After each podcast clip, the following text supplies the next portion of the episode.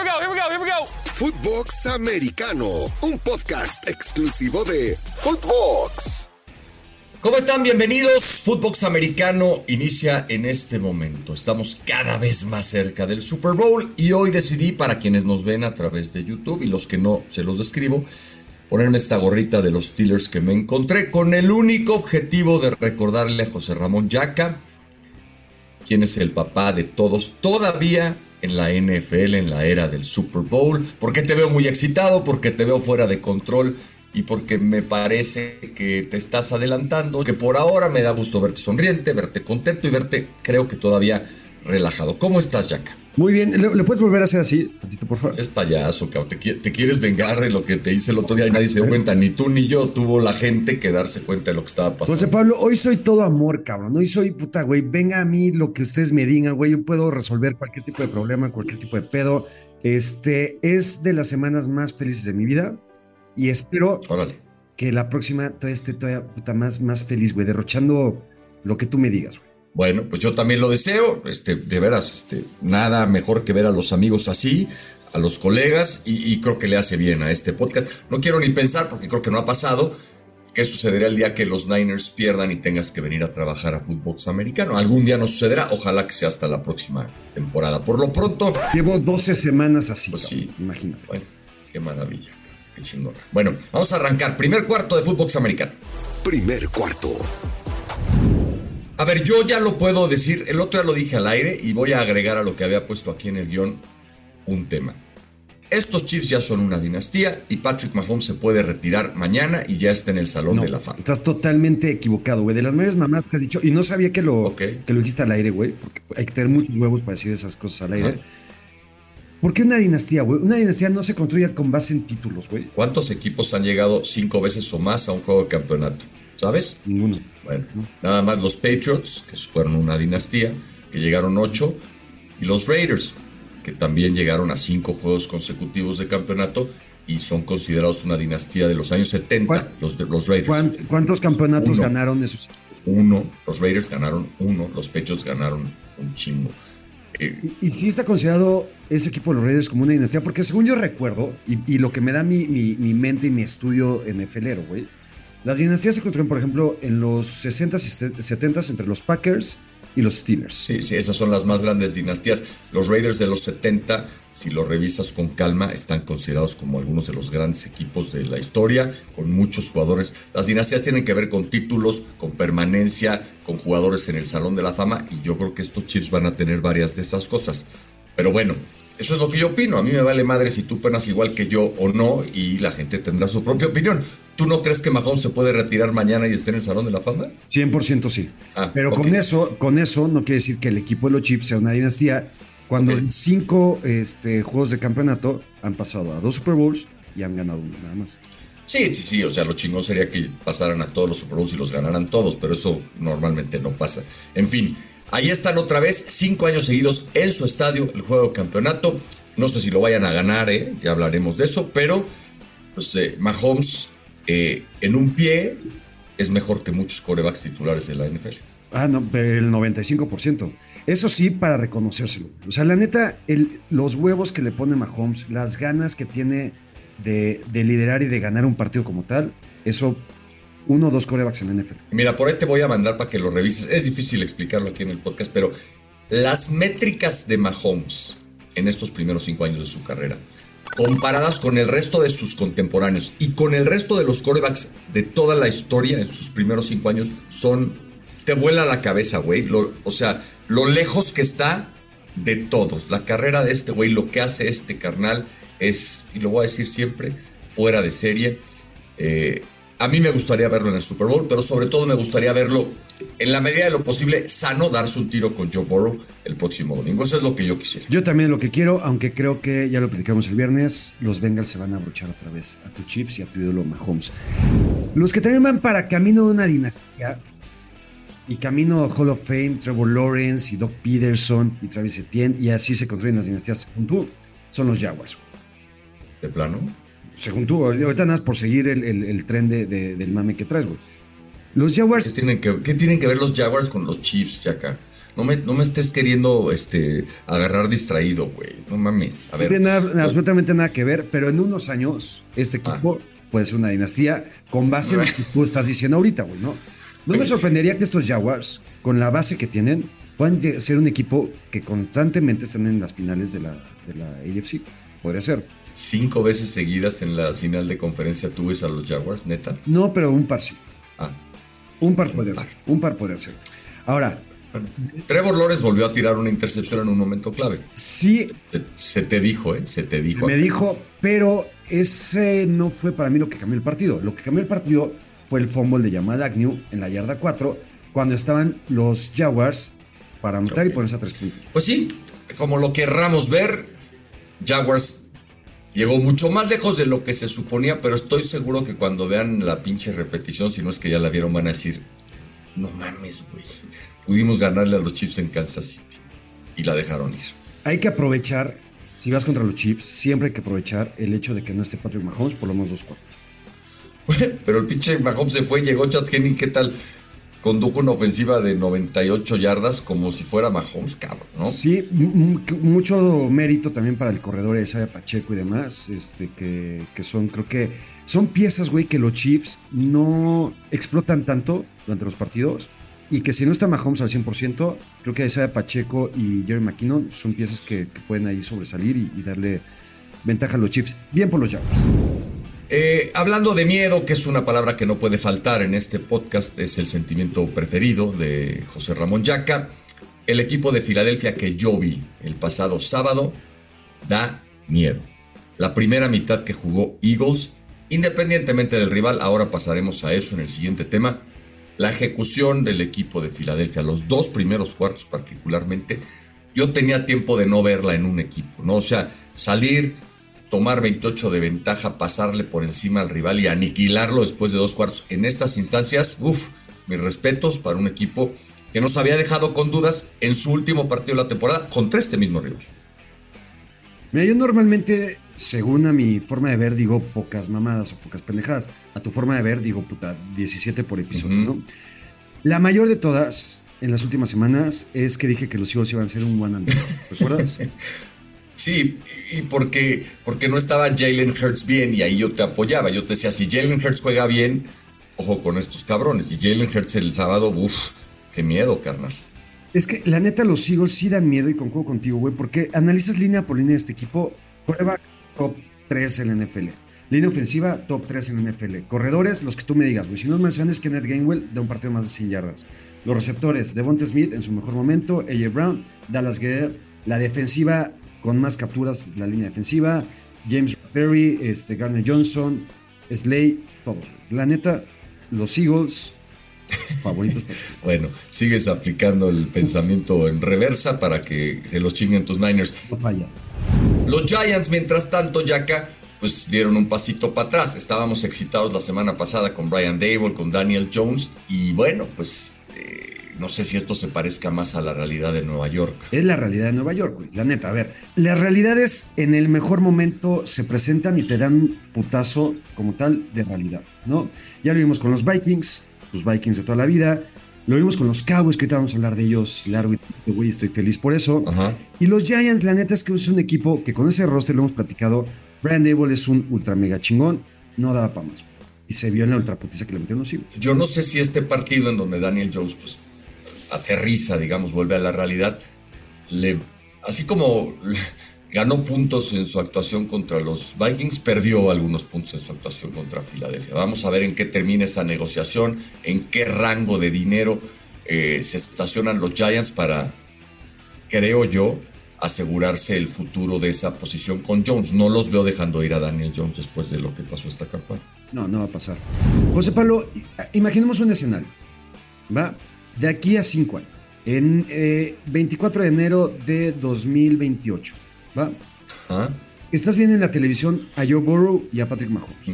¿Quién realmente te va a estimular y excitar más? Sigo pensando que Mahomes tiene algunos detalles que Burrow no tiene, aunque no me sorprendería que de aquí a cinco años, o sea, que los próximos cinco años puedan ser mejores para Joe Burrow, ¿no?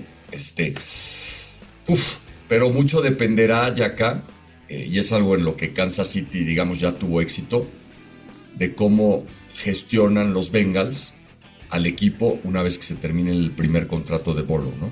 Que ahí es donde empiezan a llegar los retos financieros que se pueden resolver, porque el, tope salarial solamente existe para los que no tienen el conocimiento y los huevos para darle la vuelta, pero pues sí son momentos en donde las franquicias suelen sufrir, ¿no?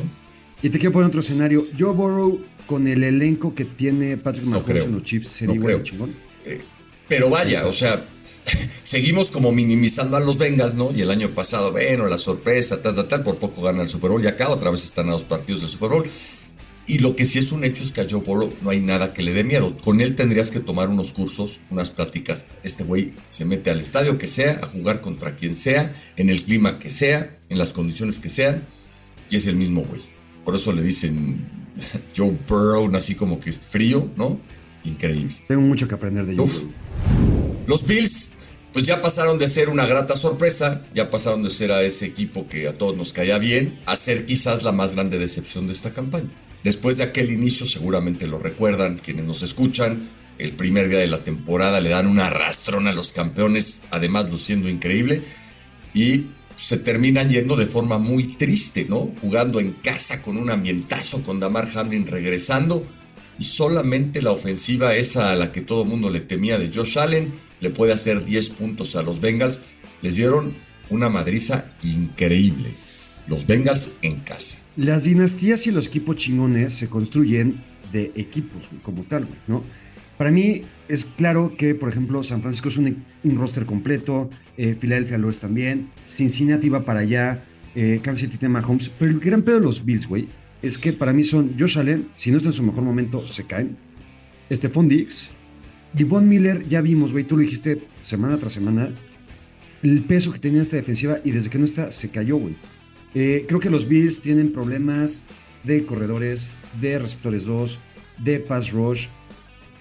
Y no sé cuándo realmente vaya a ser la temporada de los Bills, porque llevamos esperándola 30 años.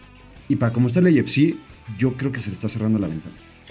Mira, a ver, yo no sería tan dramático. Por supuesto que sí se han ido opciones, ¿no? Los últimos tres años.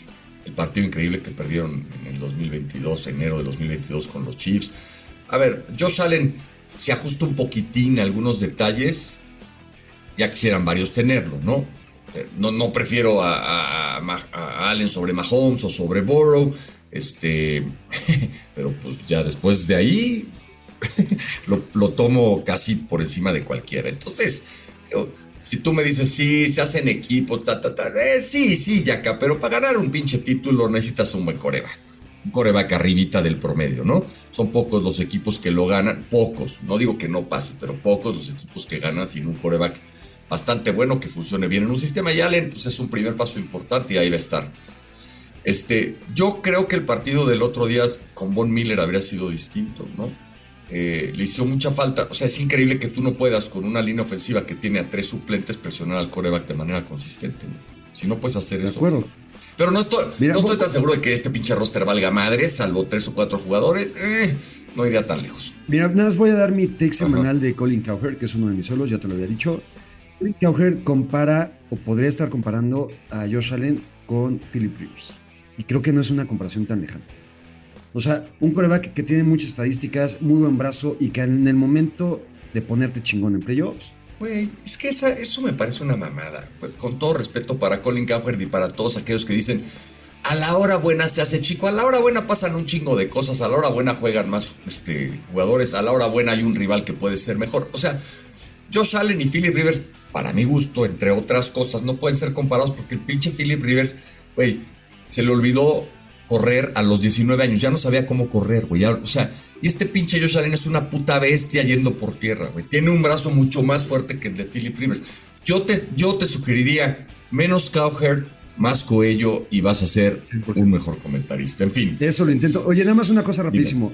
Con nueve hijos, güey, es imposible que puedas correr. Pues cuando menos. Con nueve hijos no te podrías ni sentar, ni limpiar. Pues, güey, de alguna manera tuvo que corretear a la mujer para embarazarla nueve veces. Entonces, a lo mejor algunos, algunos detalles sí tenía. En fin.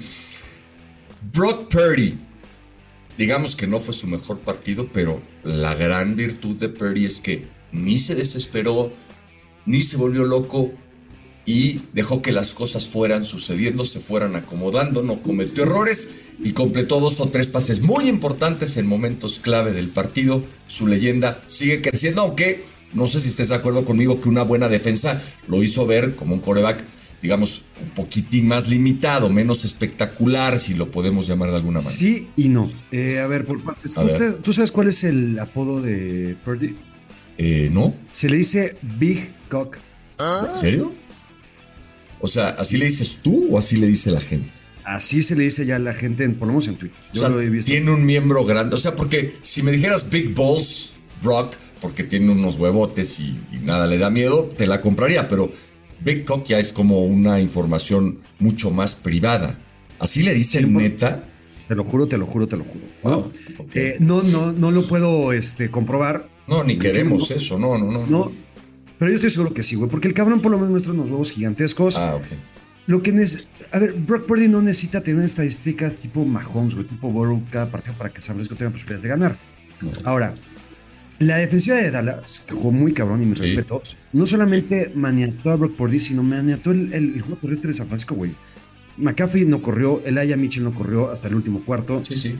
Y creo que en los momentos en donde Purdy tuvo que lanzar pases complicados y difíciles, el, eh, a Brandon Ayuk una en tercera oportunidad, a Divo Samuel un par de veces, esa recepción espectacular de, George Hero que me siguió tocando, güey, este, también creo que fue un buen pase de, Purdy. No comete errores y es lo que necesita San Francisco para poder llegar a un Super se liga el tema de Purdy con el siguiente que yo coloqué en esta lista. La pregunta es la siguiente. ¿Ya no es tan buena la ofensiva de los Niners cuando la vemos contra defensas como la que enfrentó la semana pasada va a enfrentar esta semana que viene? ¿O fue simplemente una mala tarde? ¿O, Dan Quinn es el papá de Kyle Shanahan? ¿O cómo evalúas tú la actuación de la ofensiva? A mí en lo particular, reconociendo lo que hizo Dallas, de pronto me decepcionó que les costara tanto trabajo, ¿no? Empezar a funcionar. Les alcanzó, pero apenitas, ¿eh? Creo que si a San Francisco puedes detener su juego por tierra, se vuelve una ofensiva mucho más predecible, ¿no? Lo que sí tiene Kyle Shanahan en San Francisco es que pueden ajustar y en el último cuarto la defensiva de Dallas ya estaba tanto cansada, yo creo, y fue cuando justamente empezaron a mover el balón por tierra y empezó a funcionar mucho más la ofensiva. Creo que también son partidos, güey. Las ofensivas tampoco, y sobre todo San Francisco no puede anotar más de 35 puntos por partido siempre. ¿no? No, por eso, es, es a lo que voy. O sea, debemos esperar que otra vez San Francisco se aviente un partido así cerradísimo este, contra Filadelfia o crees que la ofensiva puede tener una mejor actuación. La defensa de las Águilas tiene otras características, pero también es muy sólida, muy agresiva. Este, puede, puede por ahí presionar un poco más a Purdy de lo que lo hicieron los Cowboys. ¿no? Sí, creo que le va a volver a costar trabajo. Creo que la defensiva de, de Filadelfia es mejor que la de Dallas. Pero también creo que San Francisco tiene las armas para aprender de lo que vivió en el. Bueno, para cerrar el primer cuarto, porque además vamos a hablar del tema largo y tendido en la línea de golpeo, pues otra vez los Cowboys se quedan en la orilla. Eh, yo no creo que hayan jugado un mal partido. Yo no creo que perder por 7 frente a San Francisco eh, eh, jugando de visita deba de ser como para quemar la casa y para volvernos locos. Dallas estuvo mucho más cerca de lo que parece de dar una gran campanada y meterse al juego de campeonato. Muy cerca, ¿eh? Dos o tres jugaditas, así como la que ya dijiste, la de Kittle, este, las intercepciones, el pedo del pateador. O sea, una serie de factores. Dallas compitió mucho más de lo que yo suponía. Yo aquí te decía, calma, calma, calma. Y puta, veía el partido y decía, no mames, pinche yaca. Yo le dije que tranquilo y se ha de estar matando el güey. O sea, me estaba matando, güey. Sufrí horrores. Este, y te dije otra vez, güey, eres un pinche mamón por mandarle saludos al colegio de actuarios de, de- del Estado de México, no sé de dónde chingados. Este, y yo, güey, que a mí me- yo me muera. Mira, ¿no? te voy a decir tres cosas. Es el grupo de actuarios del ITAM. Yo puedo entender que no tengas ni idea de lo que es el ITAM, ni idea de lo que estudian los actuarios. Lo puedo entender, Yaka, pero es gente con una inteligencia superior y para mí era importante hacerles llegar ese saludo. Que ese tipo de gente me vea, para mí es muy estimulante. O sea, sé que me tienen que ver de todo, pero que me vean los actuarios del ITAM no es cualquier pendejada, güey. Utiliza el Google más ameno. Está bien. El ITAM está aquí al lado de mi casa, este, pero. Pero pues, güey, ni en foto lo conoces, cabrón. No, nunca.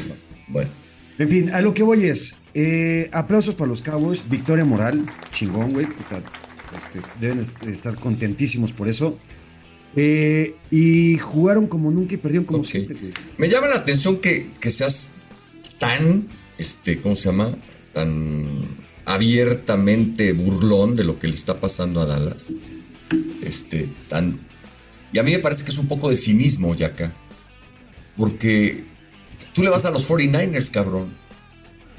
Sí, sí, sí. ¿Qué equipo entre Dallas y San Francisco tiene más tiempo esperando un título? San Francisco. Si te parece, entremos a la línea de golpeo después de esto, ¿no? Por un año o por 100. Nada más, cuando te aburres de los Cowboys, pues voltea a ver lo que ha pasado con tu equipo, que igual pierde como siempre. Segundo cuarto. Línea de golpeo.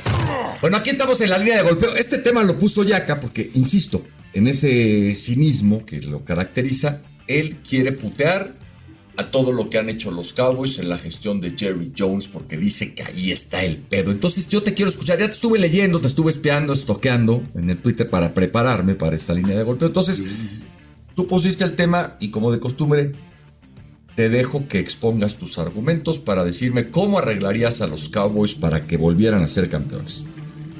Primera cosa que me puede tocar la punta, ya sabes dónde, es que un argumento que, que tú des, o que, que una persona dé sobre un equipo en específico, en este caso los Dallas Cowboys, ¿no? Los Dallas, como yo le digo. Sí. Eh, y que en el siguiente segundo, la persona con la que estás hablando, interactuando y demás, te responda, ¿y tu equipo qué, güey? Ah, ok. Güey, eso, eso ¿qué, qué tiene que ver, güey? ¿Qué tiene que ver una cosa con la otra?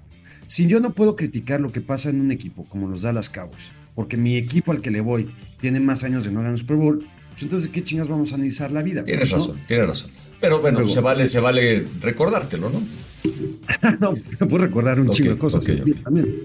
Ahora, sí, evidentemente San Francisco tiene más años de ganar un Super Bowl, pero San Francisco por lo menos ha tenido temporadas de llegar y lograr cosas que los Cowboys no pueden hacer en 27 años, Sí. que es por lo menos llegar a finales de conferencia Exacto. y llegar a Super Bowls, que los han perdido. Exacto. O sea, digamos que San Francisco se parece un poco más al Cruz Azul que los Cowboys, en ese sentido.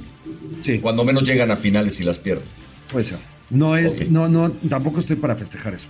¿ok? Pero a ver, ya, güey, vamos a dejar de hablar de tus Niners porque no te quiero hacer encabronar. Dime qué está mal con los Cowboys. Con los Cabos está mal todo, pero desde la cabeza, güey. Mientras, mientras en este equipo, Jerry Jones y la familia Jones, Stephen Jones y demás, y la hija y la chingada, no sé qué, sean los que tomen las decisiones y sean los protagonistas de todo este desmadre, no va a pasar nada con los Cowboys. A ver, ¿qué chingos tiene que estar? Primero, Jerry Jones dando declaraciones sobre el equipo y sobre lo que tienen que hacer, ¿no? Eso que lo haga Stephen Jones, que es el general manager, ¿va? Ahora, yo siempre he dicho que los Cowboys son grandes drafteadores. O sea, creo que hacen grandes, grandes drafts, güey, grandes selecciones. Pero tienen un management del equipo totalmente estúpido y pendejo. No saben cómo mantener el equipo, güey. O sea, para empezar, dan contratos totalmente fuera de la realidad. Ezequiel Elliott no tendría por qué tener un contrato como lo tiene. Eh, Dak Prescott, creo que tampoco. Eh, el hecho de que hayan tradeado a Mari Cooper, güey. ¿Tú, sabes la falta que le hizo Mari Cooper en el partido contra los 49ers? Toda, güey. Michael Gallup tuvo cero recepciones. Igual Hilton una recepción. Este Noah Brown vale para pura madre. El hecho de tener, de regalar a Mari Cooper por cacahuates a los Browns es una- un pecado gigantesco, ¿no? Y el hecho también de tener un head coach, en el que yo te lo dije también hace unas semanas. Jerry Jones lo que quiere es tener head coaches que los pueda, que, que pueda ser su títere, ¿va? Eh, lo que quiere Jerry Jones es él seguir tomando las decisiones, tanto de marketing como del equipo como tal, ¿va? Eh, Mike McCarthy lo permite, así como lo permitió Jason Garrett, así como lo permitió Wade Phillips, etcétera, etcétera, etcétera, ¿va? Esa es gran parte del problema. O sea, el problema de los Cowboys es el dueño. Es gran parte del problema. Y cómo maneja el por dentro. Pues mira, yo trato de meterme en la cabeza de Jerry Jones. Esto no está a discusión, pero Jerry Jones es quizás eh, el dueño más exitoso que hay en la NFL desde el punto de vista económico. O sea, es la franquicia más valiosa de la NFL y gracias a Jerry Jones, muchas de las franquicias de la NFL valen lo que valen hoy. O sea, es un tipo sin el que no se podría explicar la NFL actual y el éxito que ha tenido desde el punto de vista económico con los Ya por eso está en el Salón de la Fama. Felicidades por él. Entonces. Esa es una parte que no le podemos negar. Desde el punto de vista del negocio, un puto genio. Y ese cabrón, que además es el dueño del equipo, ha decidido mientras viva que como él es el dueño, él quiere tomar esas pinches decisiones. Entonces, pues, los Cowboys podrían ser una pinche franquicia triste y abandonada, como eran cuando llegó Jerry Jones, viviendo de sus glorias pasadas, ¿no? Pobre, eh, con eh, pocas posibilidades, o podrían ser este pinche negocio. A Jerry Jones, ¿tú crees que alguien le va a convencer de que le conviene contratar a un gerente general y sentarse a ver cómo toma decisiones? No, entonces... Por supuesto que no, por eso digo que es el problema. Si, los, si los, los fanáticos de los Cowboys tienen dos opciones.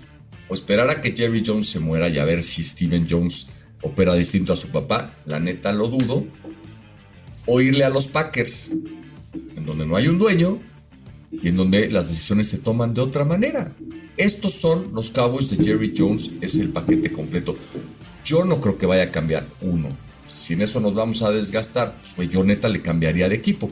Y dos, yo no creo que Jerry Jones haya tomado tan malas decisiones, ni en el draft, ni en el management, ni con los contratos. A Dak Prescott le pagaron lo que le pagaron, porque si no se lo pagaban los Cowboys, se los pagaba alguien más. ¿De dónde sacas un coreback mejor que Dak Prescott? Pues hoy podrías decir, pues ahí está Brock Purdy. Sí, güey, pero eso es un pinche garbanzo de a libre.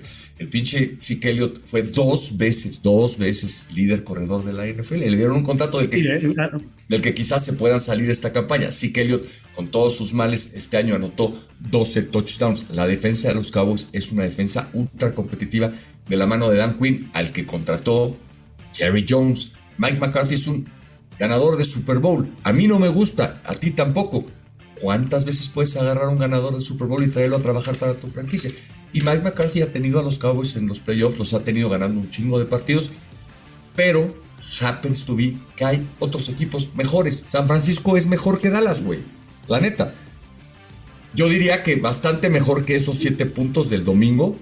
Y Dallas estuvo a un teriz de ponerles en su madre. O sea, solamente gana uno cada año y a los Cowboys no les ha tocado ser los últimos 27 no sé si Dallas haya sido el mejor equipo cada año, pero ser el mejor de 32 pues es una carrera complicada. Yo creo que Jerry Jones ha hecho un trabajo muy por encima del promedio desde que es dueño de los Cowboys, incluyendo los tres títulos que ganaron en un lapso de cuatro años, güey.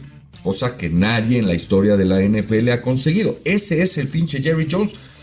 Entonces, pues, güey. Mira, mira si, vamos a vivir de glorias pasadas, pues, está repitiendo justamente lo mismo de cuando llegó Jerry Jones en el 88, 89, ¿no? Ahora, eh, ahora, te, voy a contestar, güey. Eh, Ezequiel Elliott tuvo 12 touchdowns, creo que para 12 yardas.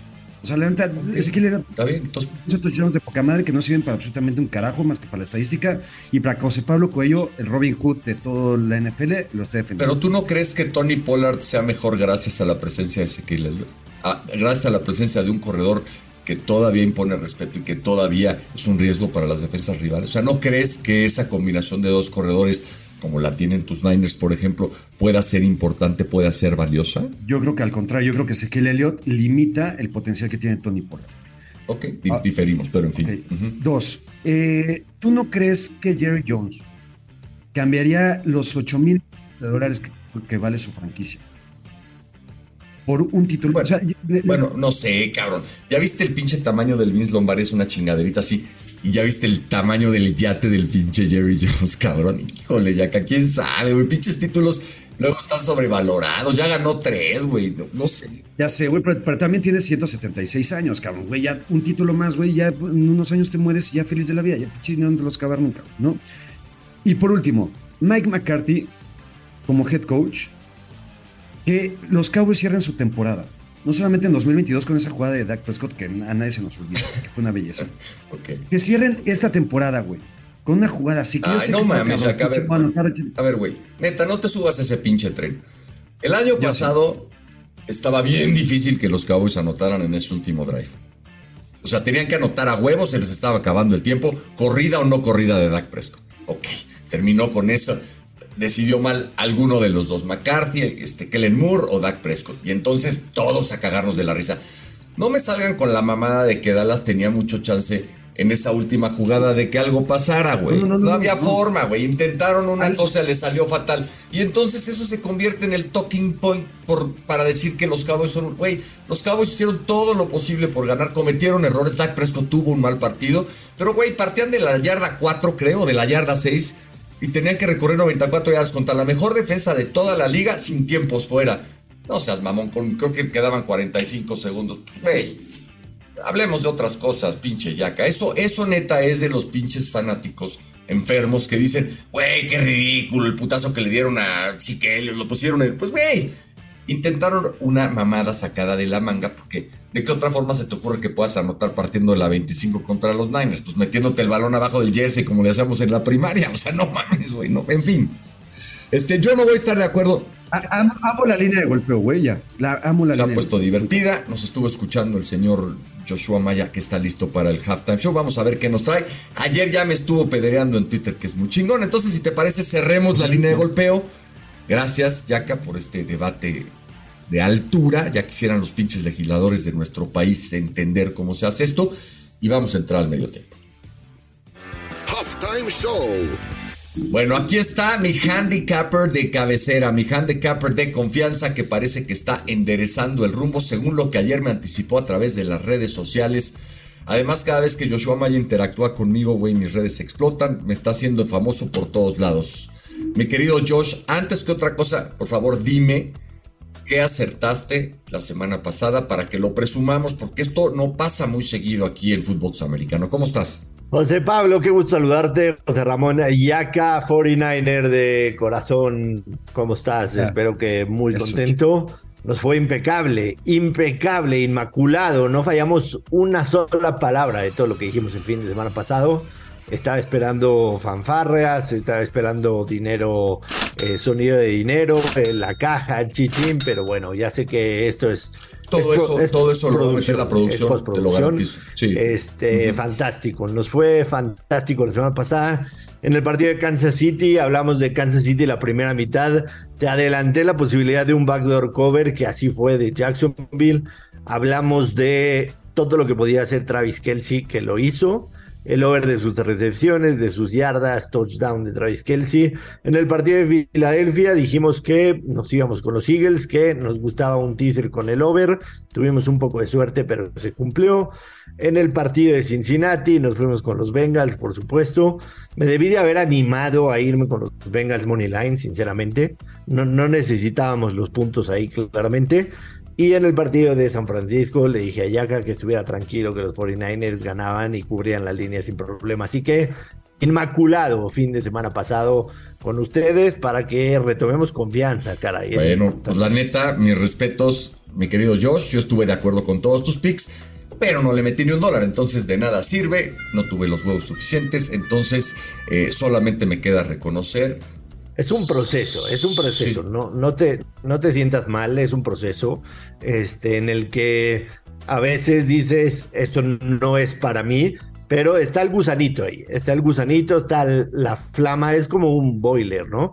Está el boiler prendido, la familia se va de vacaciones y y de repente alguien prende el agua caliente y el boiler, el boiler se hace. Bueno, Josh, eh, esperamos tus picks y tus predicciones para nuestra edición del viernes, porque ahora estamos dobleteando, pero me dice Ben Simón, nuestro productor, que traes cosas muy atractivas para la jornada de hoy, temas interesantes. Platícanos, ¿qué, qué, qué traes para este martes? Primero, que nada, decirles que lo que estoy viendo previo a este fin de semana de, Championship, eh, las finales de conferencia, yo no lo había visto jamás en mi vida. Jamás en mi vida. Eh, tengo, tengo, yo creo que son ya 25, 26 años que estoy metido en el mundo de las apuestas que me he metido, digamos, de manera fija, constante, siguiendo estadísticas Quizás son ya unos 15, 15, 15 años metido en el mundo de las apuestas, que tengo muy buena memoria de haberme metido. Y lo que estoy viendo de los momios para ser campeón, yo nunca lo había visto en mi vida. Hoy amanecen los Kansas City Chiefs como favoritos. Así lo han estado desde que empezaron los playoffs. Pero la diferencia que hay entre Kansas City y San Francisco, que es el último de los cuatro favoritos, digamos, es de 55 centavos. Yo no había visto algo así en mi vida. Siempre llegábamos a, los, a la previa de los Championship con uno que está en más 110, más 120, el claro favorito, y siempre hay un menos 480, menos, más 500, perdón, más 480. Normalmente hay mucha diferencia. Hoy amanecemos Kansas City más 245, Cincinnati más 255, o sea, una diferencia de 10 centavos. Filadelfia más 275 y San Francisco más 300. 55 centavos de diferencia entre el favorito y el menos favorito, que son los San Francisco 49ers de José Ramón Yaca. ¿Por qué? Porque es el menos favorito San Francisco, no por la capacidad, porque su camino es el, el más complicado, y por el tema de Brock Purdy. los apostadores saben que en algún momento ser novato y sobre todo el tema de ser un novato en el que lo hayas drafteado en una posición de séptima ronda, en este caso Mister Irrelevant. En algún momento eso tendría que pesar. Hasta el momento no ha pesado, pero hay una estadística clara que no te quiero agüitar la semana, José Ramón Yaca, pero la tengo que mencionar. Cinco corebacks novatos han llegado al juego de conferencia, incluyendo a Brock Purdy. Uno de ellos, Mark Sánchez, otro de ellos Joe Flaco, otro de ellos Ben Roethlisberger y el último Sean King. Los anteriores cuatro en el Championship que jugaron, cero ganados, cuatro perdidos, cuatro pases de anotación entre los cuatro y nueve intercepciones. Échala, échala. Esa es la razón porque San Francisco es el menos de los favoritos en las casas de apuestas. Oye, eh, Fíjate que yo ni había visto las líneas, no sé ni dónde verlas. La neta, esas que tú ves del más 250, no tengo ni puta idea. Uno. Dos, tampoco había oído a Colin Cowherd como Yaka, que ahí se informa para venir aquí al pinche podcast. Pero yo justo ayer decía en radio que tenía muchos años de no ver unos juegos de campeonato en donde los cuatro tenían legítimas aspiraciones de ser campeones sin que ninguno de los cuatro ganara el título y se convirtiera en un sorpresón. O sea, si me dices, güey, ganó San Francisco, te diré, sí, o ganó Kansas City también. No hay ninguno que diga yo, bueno, mames, sería la historia del año por detalles como el de Purdy, sí, pero hoy a los cuatro los veo. Es más, los pones a jugar en cancha neutral, todos sanos, la próxima semana un round robin y no sé cómo apostaría ¿eh? en ninguno de los cuatro enfrentamientos. No, estaríamos en serios aprietos apostando algo así, en serios aprietos.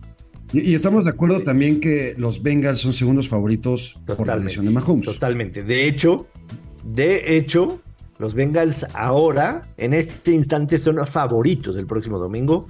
La, línea abrió Kansas City más un, menos uno y medio. Y ahorita está Kansas City más dos. Es, una, es un movimiento de línea de tres puntos. Es, es sustancial. No, no es común ver así. Pero aquí literalmente vemos cómo se mueve inmediatamente después de que los coaches hablan. Y el mensaje de ayer de Andy Reid fue muy claro fue decir, Patrick Mahomes va a jugar, pero dudo que entrene un solo snap en la semana. Y cuando tú vas a enfrentar a un equipo con el que tienes marca de 0-3 y no le has visto la cara. a ver, a ver, a ver, ojo, ojo, ojo, ojo. Tiene marca de 0-3. No estamos en la línea de golpeo, ¿eh? Espera, espera, espera, espera. Nada más. Tiene marca de 0-3, pero fueron tres partidos cerradísimos. Los tres, creo que por tres puntos cada uno. Correcto. Correcto. es que moderémonos, porque así se generan, así se generan unas pinches historias que no son reales. esos tres partidos los pudo, y si me apuras un poquito, los debió haber ganado Kansas City, particularmente el de juego de campeonato el año pasado. Fue una mamada que no lo hayan ganado, pero sí, perdieron los tres. José Pablo le encanta hablar de lo hubiera y de lo que pasó hace 30 años. pues soy el único que me acuerdo de lo de hace 30 años, por ahí me aprovecho de ustedes que son jóvenes, ching. A ver, a ver, tienes un punto, definitivamente fueron partidos que pudieron haberse ido para cualquier lado, pero tienes, tienes que hacer algo diferente a lo que has hecho en esos últimos tres partidos. O sea, tienes, tienes que ajustar de alguna manera. Y lo peor que te puede pasar es no tener a Patrick Mahomes en, en el entrenamiento para poder hacer eso algo diferente. Entonces, por eso se movió la línea y hoy amanece Cincinnati menos dos. Apuestas futuras que podemos empezar a ver para eh, los partidos de campeonato. Ejemplo, jugador con más yardas de pase. Joe Burrow es favorito para tener más yardas de pase entre los cuatro corebacks titulares. Más 128. Brock Purdy más 131. Mahomes más 720. y Jalen Hurts más 880. Eh, yo sinceramente me llama muchísimo la atención el más 720 de Patrick Mahomes. Kansas City sí ha corrido mejor de lo que ha corrido en los últimos dos o tres años. Kansas City se puede ver una necesidad de tener que lanzar prácticamente el 70-75% del partido. La defensa de Cincinnati es la menos valorada de toda la NFL y detuvieron la semana pasada por el juego de, de Búfalo por tierra a 70 yardas en total. Así que Patrick Mahomes más 720 como el va con más yardas por aire, no me desagrada en lo absoluto. Yardas recibidas, Jamar Chase más 210 es el favorito, Divo Samuel más 265, Travis Kelsey más 740, ¿en serio? ¿En serio Travis Kelsey más 740? Tendría que lo ser Lo que pasa es que pero, pero, o sea, a ver, esa, apuesta es que Travis Kelsey sea el hombre que más, yardas, por aire tiene en el fin de semana, digamos. De todo el fin de semana, de todos los receptores, de todo el fin de semana. No me desagrada yendo por el mismo camino que creo que Kansas City se va a ver muy necesitada de lanzar en contra de Cincinnati. Después está George Kittle más 1000 y Devonta Smith más 1700. Ojo que San Francisco tiene un problema en su cornerback número uno. A mí, a mí creo que es el talón de Aquiles de San Francisco. Devonta Smith más 1700 después de lo que hizo la semana pasada podría ser una muy buena opción. Creo que la defensa de San Francisco se va a enfocar en AJ Brown. Y finalmente, corredor con más yardas por tierra el fin de semana. Christian McCaffrey más 170, Joe Mixon más 240, Pacheco más 640, Miles Sanders más 640 y Jalen Hurts más 1600. Ahí sí creo que McCaffrey es el favorito y debería de ser la opción, aunque, ojo, evidentemente todos sabemos que la defensa de Filadelfia no es nada fácil para correrle, no es nada fácil, sobre todo cuando tienen sanos ya prácticamente a toda esa línea defensiva, no sé si están de acuerdo conmigo. Yo estoy de acuerdo. Mira, yo, que ya soy experto en apuestas, güey, y, para los que no sepan, Joshua me la peló durante varias semanas. Estoy, de acuerdo, güey, en lo de Devonta Smith, porque están en más 1700, creo que ahorita dijiste. Y por ejemplo, San Francisco le permitió más de 100 yardas a CD Lamb, a Dicken Metcalf, a eh, Davante Adams, a Trey McLaurin, este, a Tariq Hill, a muchos receptores durante toda la temporada le permitió más de 100 yardas, aunque no permitía muchas yardas totales. Creo que Devonta Smith puede ser justamente el receptor que más yardas tenga en este partido, porque J. Va a estar mucho más cubierto.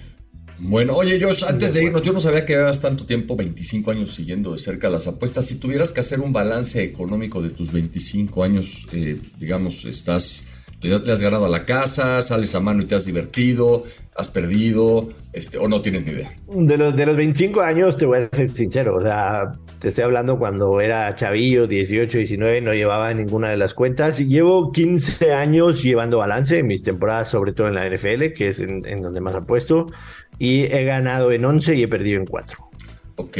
O sea. Y digamos, porcentualmente sabes más o menos cuánto estás arriba del agua. Em, te diría que un 56%, o sea, no, no de ganancia, no de ganancia, ah. no de ganancia de, de picks acertados, ¿me entiendes? O sea, es, es muy, o sea, en, cuestión de dinero es muy relativo porque hace 15 años no apostaba lo que ha puesto hoy, sinceramente, ¿me entiendes? O sea, las cosas han cambiado mucho. Estás un 6% arriba de lo que hubieras ganado si te echaras puros volados, digamos, con tu vecino de frente. Exacto. Que es un, que es un número importante. O sea, si tú logras ganar 2% más de las veces de las que pierdes consistentemente, pues ya eres. Pues hay que hablar de negocios con Maya, ¿no? Este, ya que igual nos va mejor en eso. Cuando quieran, vamos a abrir un podcast. ¿Por qué no te traes al colegio de actuarios, güey, para que platiquen de negocios? Oye, última, última cosa.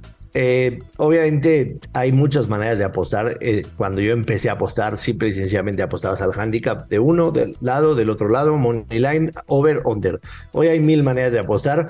Un tipo apostó 5 dólares a un parlay de cuatro primeros anotadores del partido y le atinó absolutamente a todos. Jamal Chase, Dalton Schultz, Dallas Goddard, todos absolutamente, y ganó con 5 dólares, que además eran 5 dólares regalados por la casa de apuestas, o sea, ni siquiera los invirtió.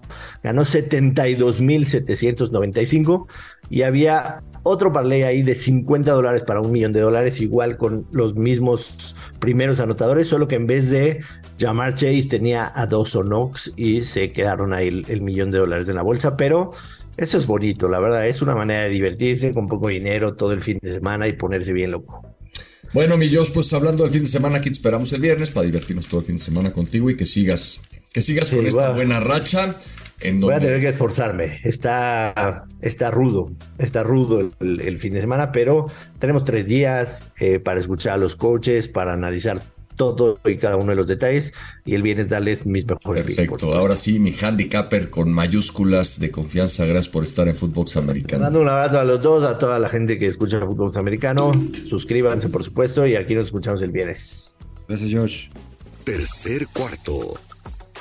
Bueno, llegó el tercer cuarto y pues como se ha vuelto una costumbre, los tres mejores juegos de campeonato. ¿Quieres que yo vaya primero esta vez? Porque seguramente tú te vas a enfocar en tus Niners, espero que lo hayas hecho, te los dejé libres por completo y tienen varios.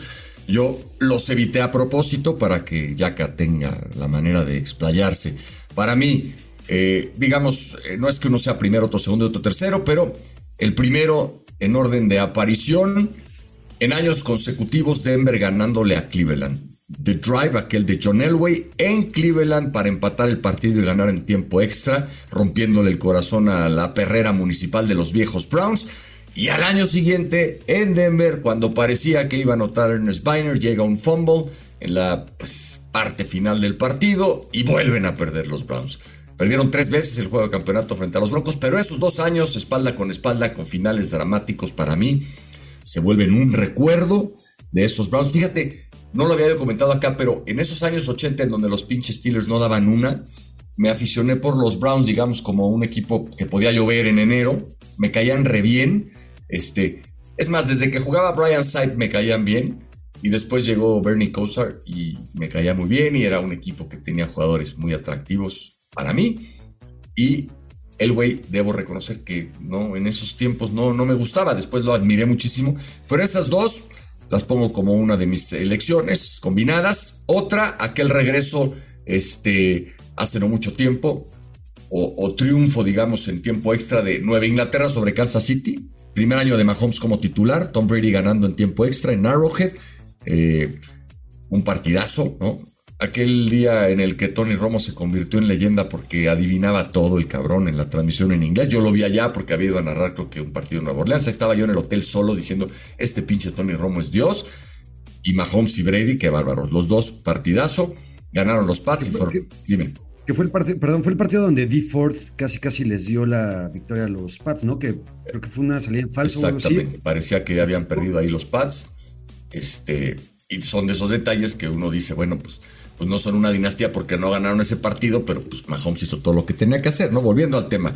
Y finalmente una derrota de los Pats, aquella vez que le iban ganando 21-3 a Indianápolis, cuando Brady se le iba a volver a, a aplicar a Peyton Manning, regresan los Colts y terminan ganando 38 a 34, un partido dramático, pero para mí, revisando eh, mis recuerdos y por supuesto algunas estadísticas, fueron los tres partidos, uno combinado en dos años, porque creo que vale la pena recordarlo así, que más me llaman la atención, excluyendo duelos de los Niners de forma intencional en duelos de campeón. Venga, buenos duelos escogiste. Evidentemente voy con puro de los Niners, porque así es la vida y porque así este, se, se- ha puesto el destino como tal en las finales de conferencia.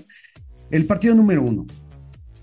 El partido que cambió la historia de esta franquicia, el partido que hizo grande a Bill Walsh, a Joe Montana, a Dwight Clark, de Catch. Enero de 1981, eh, los 49ers le ganan 28-27 a los Cowboys. No sé si tú Sí. tenías que- 11 años, güey, ¿no?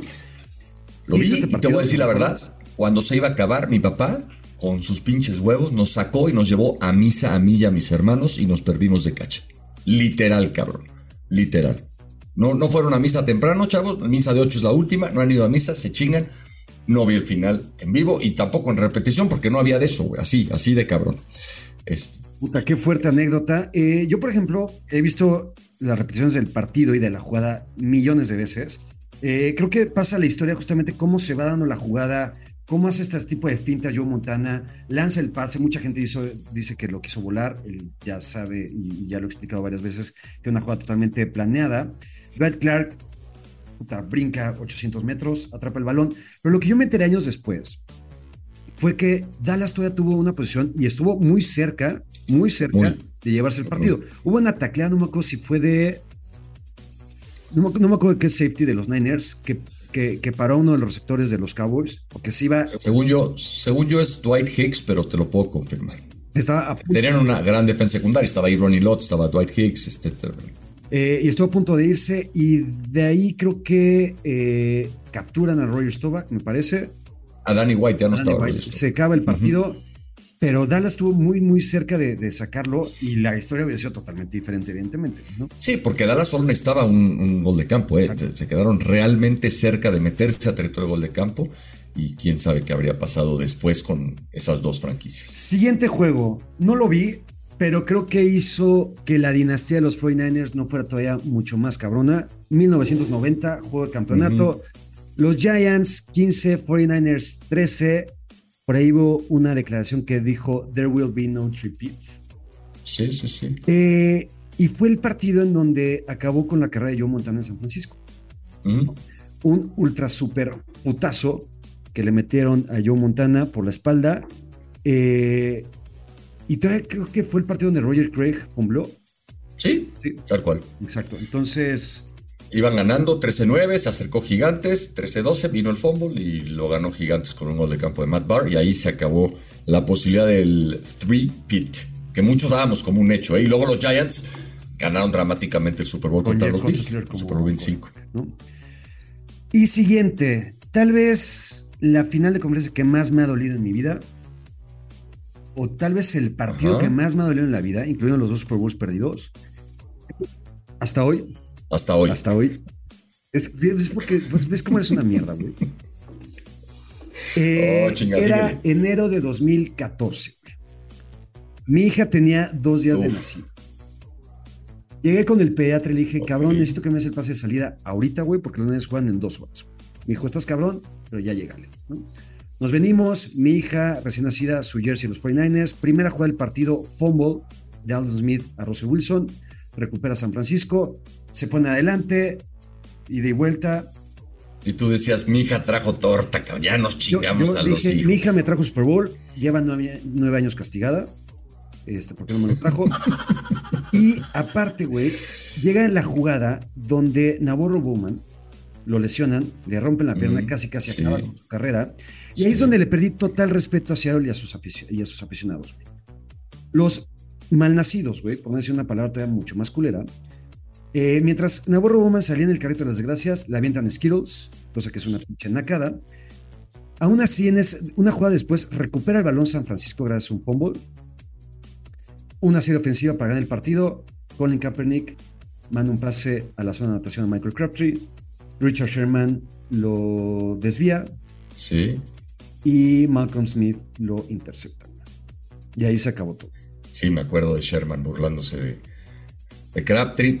Pues muy bien, ya que este, pusiste un par de derrotas, lo cual habla bien de ti y habla también de que, bueno, pues tu equipo, así como ha ganado, también ha perdido. Esperemos que la historia de verdad sea positiva para recibirte acá el próximo martes con esa sonrisota que traes hoy. Muchas Si te gracias. parece, vamos a que te interrogue yo en el Two Minute Drill. Aplausos, güey. Felicidades, Pablo. Eres un grande, güey. Eso. Two Minute Drill. Con toda franqueza, ¿quién es favorito para ganar la conferencia nacional? Filadelfia es favorito. Después de lo visto el eh, fin de semana, Daniel Jones es un coreback franquicia. Eres un ojete, güey. ¿Quién es mejor? ¿Patrick Mahomes en un pie o Jimmy G en dos? ¿Me puedes contar? Patrick Mahomes. Ok. Patrick Mahomes. ¿Estabas más nervioso el día de tu primera vez o cuando el partido entre San Francisco y Dallas del domingo estaba empatado 9 a 9? Sin duda, el domingo ha sido de los días que más nervioso he estado. Yo en el sexo soy un pinche titán, güey. Nunca me pongo nervioso. Ay, güey. ¿Quién se va más decepcionado a la temporada baja, la offseason? ¿Los Bills o los Cowboys? Se va más decepcionado los Cowboys porque realmente este. Ah, ok. Bueno, según Yaka, ¿no? ¿Quién ganará más títulos al final de su carrera? ¿Joe Burrow o Patrick Mahomes? Patrick Mahomes. ¿Era touchdown el pase de Jamar Chase que revirtieron los oficiales? Tú lo hubieras marcado como... 100%, por, 100% era touchdown, güey. ¿Te gusta más la NFL con nieve o en un estadio cerrado? Me encanta el clima de playoffs en un estadio abierto, con nieve, con frío, con viento, con todo. Si yo te hubiera dicho al principio de la temporada, a ver, Yaka, Se va a lesionar Trey Lance, se va a lesionar Jimmy G, van a tener que jugar con Brock Purdy, van a llegar al juego de campeonato nacional y lo van a perder. ¿Lo habrías comprado o no? Por supuesto, le habría comprado. Perfecto. Pa- Para que ordenes hoy tus pensamientos aquí al domingo. Pon a estos corebacks en orden: Purdy, Hurts, Burrow y Mahomes. Mahomes, Burrow, Hurts y Purdy. Sean Payton llega a los Cowboys. No, porque no va con el estilo de Jerry Jones. ¿Qué equipo será el Eagles, que estuvo en postemporada, pero que ahora es un tremendo contendiente del 2023? Detroit. Dak Prescott es top qué? Top, top 12. El porcentaje de posibilidades de ganar el título de los cuatro que quedan. Mm, Bengals sin, o sea, en un 100% de entre los Pues sí, para que sume 100. Ajá. un- los Bengals un 20%, los Eagles un 40%, los 49ers un 20% y los ¿qué, qué me falta? Y los otros son otro 20%. Bueno, ¿cuál fue el último Super Bowl que se jugó en Arizona? El de Seattle contra Pats. Bien, Yaka. A ver, ¿y el penúltimo, güey? Fue el de. Ya te la estás mamando. ¿En qué año fue? ¿En qué año fue? ¿En qué año fue? 2008, Ah, el eh, Super Bowl. Pats contra Giants. Eso. Chad Henney sería titular en cuántos equipos de la NFL? En dos. ¿México campeón del mundo en el Mundial? ¿O Niners ganador del Super Bowl? Niners ganaron el Super Bowl por millones de veces. Güey, nada que más. Mira, te lo voy a poner así. Ajá. Para mí, Niners campeón del Super Bowl es.